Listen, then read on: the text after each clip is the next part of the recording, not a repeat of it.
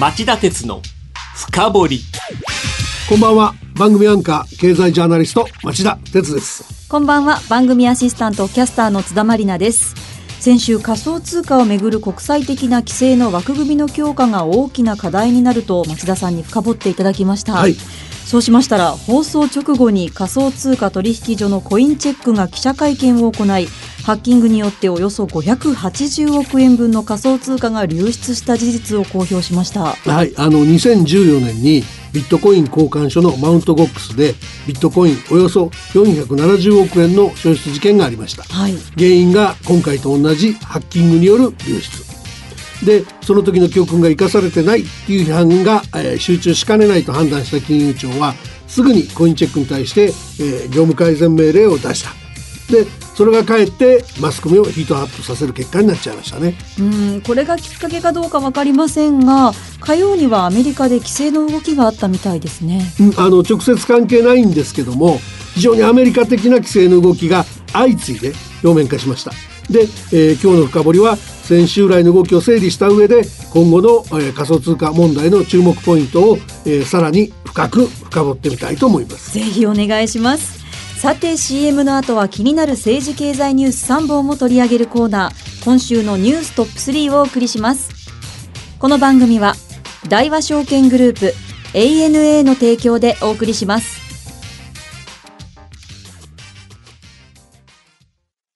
長引く低金利資産運用にお悩みの皆様ファンドラップをご存知ですか？ファンドラップは分散投資による安定的な運用と管理を専門家に任せる人気の資産運用サービスです。大和証券では人気の大和ファンドラップに加え、付加価値の高い大和ファンドラッププレミアムや、インターネットで手軽な大和ファンドラップオンラインを取り揃え、お客様に最適な資産運用をご提供いたします。ファンドラップは大和証券。詳しくは大和ファンドラップで検索。またはお近くの大和証券まで。大和ファンドラップ、大和ファンドラッププレミアム、大和ファンドラップオンラインによる取引は、価格の変動等による損失を生じる恐れがあります。お申し込みにあたっては、契約締結前交付書面をよくお読みください。大和証券株式会社、金融商品取引業者、関東財務局長、金賞第108号。町田鉄の深掘り今週僕が気になった政治経済ニュース3本をピックアップしましたまず3位 iPhone X の販売は好調か不調か。今朝アップルが業績発表。アップル本社は日本時間の今朝ほど注目の2017年10月から12月決算を発表しました。ごめんなさい。ここで謝っておきますが、はい。今回この番組は木曜に収録しているため、えー今朝ほど行われたはずの決算発表の詳細内容はお伝えできません。ごめんなさい、このニュースをチェックしてない人がいたらあの新聞やネットを見てみてくださいじゃあ続いて第2位ヤマトの大口法人客4割が値上げを受け入れず。宅配便大手のヤマト運輸を傘下に持つヤマトホールディングスは火曜大口の法人顧客およそ1100社と宅配便の運賃値上げ交渉を行った結果およそ4割のユーザーが契約を打ち切り他社に乗り換えたことを明らかにしました。はい。あの、ヤマトは扱う荷物が急増する一方で、ドライバーおよそ5万9千人に残業代の未払いをしていたことが発覚。えー荷物の送料抑制と値上げで未払い解消と利益確保を目指していました。残業代の未払いはニュースになってましたよね大口客のおよそ4割は値上げを受け入れず契約を打ち切った。まあ、だけどネット通販大手のアマゾンジャパンなどの大口顧客が受け入れたので、トータルの収支は改善する見込みだそうです。はい2018年3月期の連結ベースの最終利益は従来の見通しに比べて20.8%増の145億円になるとしています。では1位はダボス会議でトランプ大統領が TPP 復帰を示唆先週金曜アメリカのトランプ大統領はダボス会議世界経済フォーラム年次総会で演説しもし我々の利益にかなうなら TPP 環太平洋経済連携協定3カ国とは個別とともにグループでも協議する用意があると協定復帰に前向きな姿勢をアピールしました。はい、あのトランプ政権の通商担当の立場にあるマルパス財務次官が、えー、中国の経済的侵略がグローバル規模で激しくなったからトランプ大統領が TPP の重要性を再認識したと語ったっていう報道もあって TPP 復帰を期待する向きは多い。で、はい、確かにまあ何度も言ってきましたけど TPP はアジア太平洋地域の自由貿易を発展させる大切な協定だし、えー、国際的な自由貿易の枠組みと相入れない中国の通商戦略を牽制する意味でも重要です。じゃあ期待できるんですか？いや、まだ無理じゃないかな。あの、注目すべきは大統領発言の前半部分。うん、もし我々の利益にかなうららっていう部分でしょう、はい、依然としてこの部分にトランプ大統領の軸足があると僕は思います現実にアメリカの自国優先主義には変化がなくてカナダメキシコとのナフタえー、北米自由貿易協定や韓国との米韓自由貿易協定の見直し交渉は難航したままです。それからあの注目の一般教書演説でも触れずじまいでした。はい、なので、えー、あの発言はダボス会議で集まった世界の政治経済のリーダーたちへのリップサービスの息を出てないと思いますね。はい、わかりました。以上、今週のニューストップ3でした。続いては今日の深掘り。先週に続き仮想通貨について町田さんが深掘ります。今日の深掘り。オープニングでお話した通り、今日のテーマはこれです。懸念される仮想通貨のさらなるトラブル続出と、規制強化をめぐるアメリカとヨーロッパ、そして関と民の対立。あの、コインチェック社による仮想通貨ネムの流出事件の経緯は、もう詳細に報道されてますんで、ここでは省略します。はい。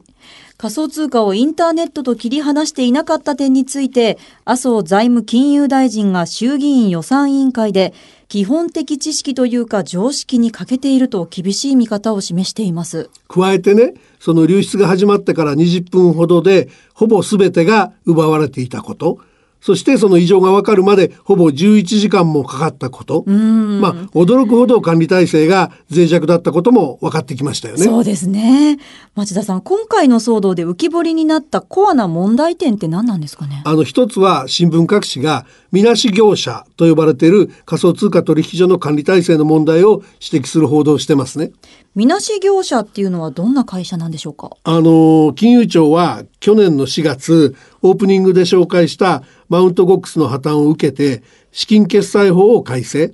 通貨、仮想通貨を売買する取引所に登録制という、まあ、緩い規制を導入したんですね。はい、ただ、その登録制の導入前から交換業務を行ってた業者に対しては、登録を申請さえすれば、登録が完了した仮想通貨取引所とみなして、売買などの業務を継続する余地を残したんですね。あなるほど。新しい仮想通貨市場の成長の目を摘んではいけないっていうような配慮があったんですかね。うん、あの、そういう理解でいいと思います。はい。あの、ところがですね、まあ、出る杭は打たれるっていうようなことではないんでしょうが、えー、新聞各社はこのみなし業者の、えー、営業継続措置が生ぬるかったんだって批判してるんですね。ああ、そうなんですね。あの、コインチェックの管理体制に甘さがあったことはもう本当に事実ですし、えー、他にもずさんなみなし業者はいるかもしれません。はい。だけどそういうのは別にしてですねせっかく伸びてきた新しいビジネスの芽を摘み取らない配慮も絶対必要だったはずなんですね。そうですよね。だからその批判ももちろん必要なんだけどみなし業者の管理体制のどの部分に問題があるのかを冷静に分析してで仮想通貨の健全な発展に役立つ制度づくりにつなげることの方がもっと大切だと僕は思いますね。そうですしあの何よりも仮想通貨の今後が大変気になるところなんですけれども、先週もおっしゃっていたように、やはり規制の方向に進むんでしょうか、うん、あの大きな関係者って3人いるわけですよ。一、はい、つは取引所、うん、でもう一つはその仮想通貨の発行事業者、はい、それから実際の利用者の人々、はい、だからそれら3社を視野に入れた厳しい規制をすでに実施しているのが韓国と中国ですね。えどんな規制対策をやってるんですか？あの韓国はトラブルが相次いだため政府が昨年対策を発表しました、はい、で取引所の提携金融機関の実名口座がないと取引ができないようにしたのが一番大きな特色ただ当時韓国政府は取引所の閉鎖も考えたんですけど投資家の猛反発があって、うん、ここはペンディングになっちゃってます。なるほど。ちなみに中国ではどんな規制をしてるんでしょうか？ここはもう大胆というか、はい、そういうことはやりやすい国なので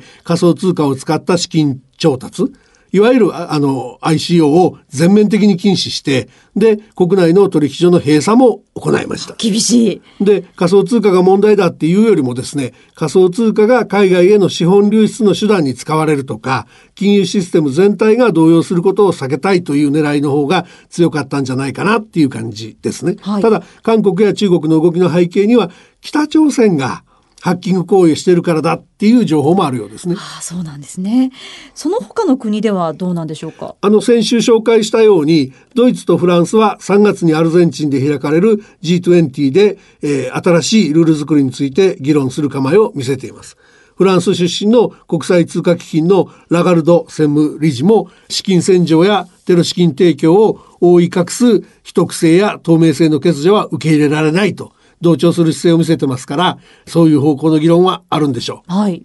ただ、えー、それに加えてアメリカはですね、えー、ここへ来ていきなり実力行使に出ちゃったっていう感じですね。いきなり実力行使、はい、どんな動きですか？あの一つは証券取引委員会 SEC が火曜日にテキサス州を拠点とするアライズバンクっていう企業が過去2ヶ月間で6億ドルまあ、円換算でおよそ653億円を調達されるとされる ICO 問題で、えー、虚偽の情報を使って投資家を勧誘したと主張。で、連邦地裁から集めたお金を念頭に資産凍結命令を得たっていうのが一つですね。はい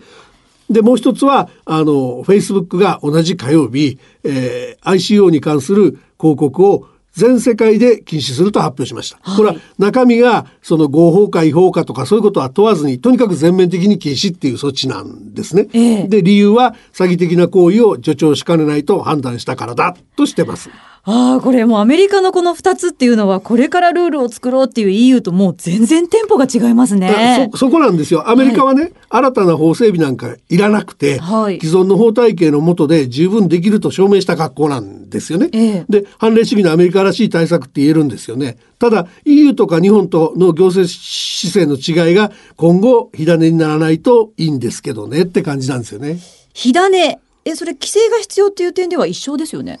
あのその点は同じでも方法論が全く違いますよね、うん、自由放任主義のアメリカでは企業だけではなく政治も新たな規制の法体系づくりにアレルギーが強い。で一方財形法定主義と言いますけど欧州特にドイツや日本は事細かにこういうことやったら犯罪でこういう処分するよって法律で書いてないといけないっていう考え方が根底にある、はい、だからアメリカのように従来適用したことのない一般法規をいきなり使うんだっていうのはできないっていうんですね。なるほど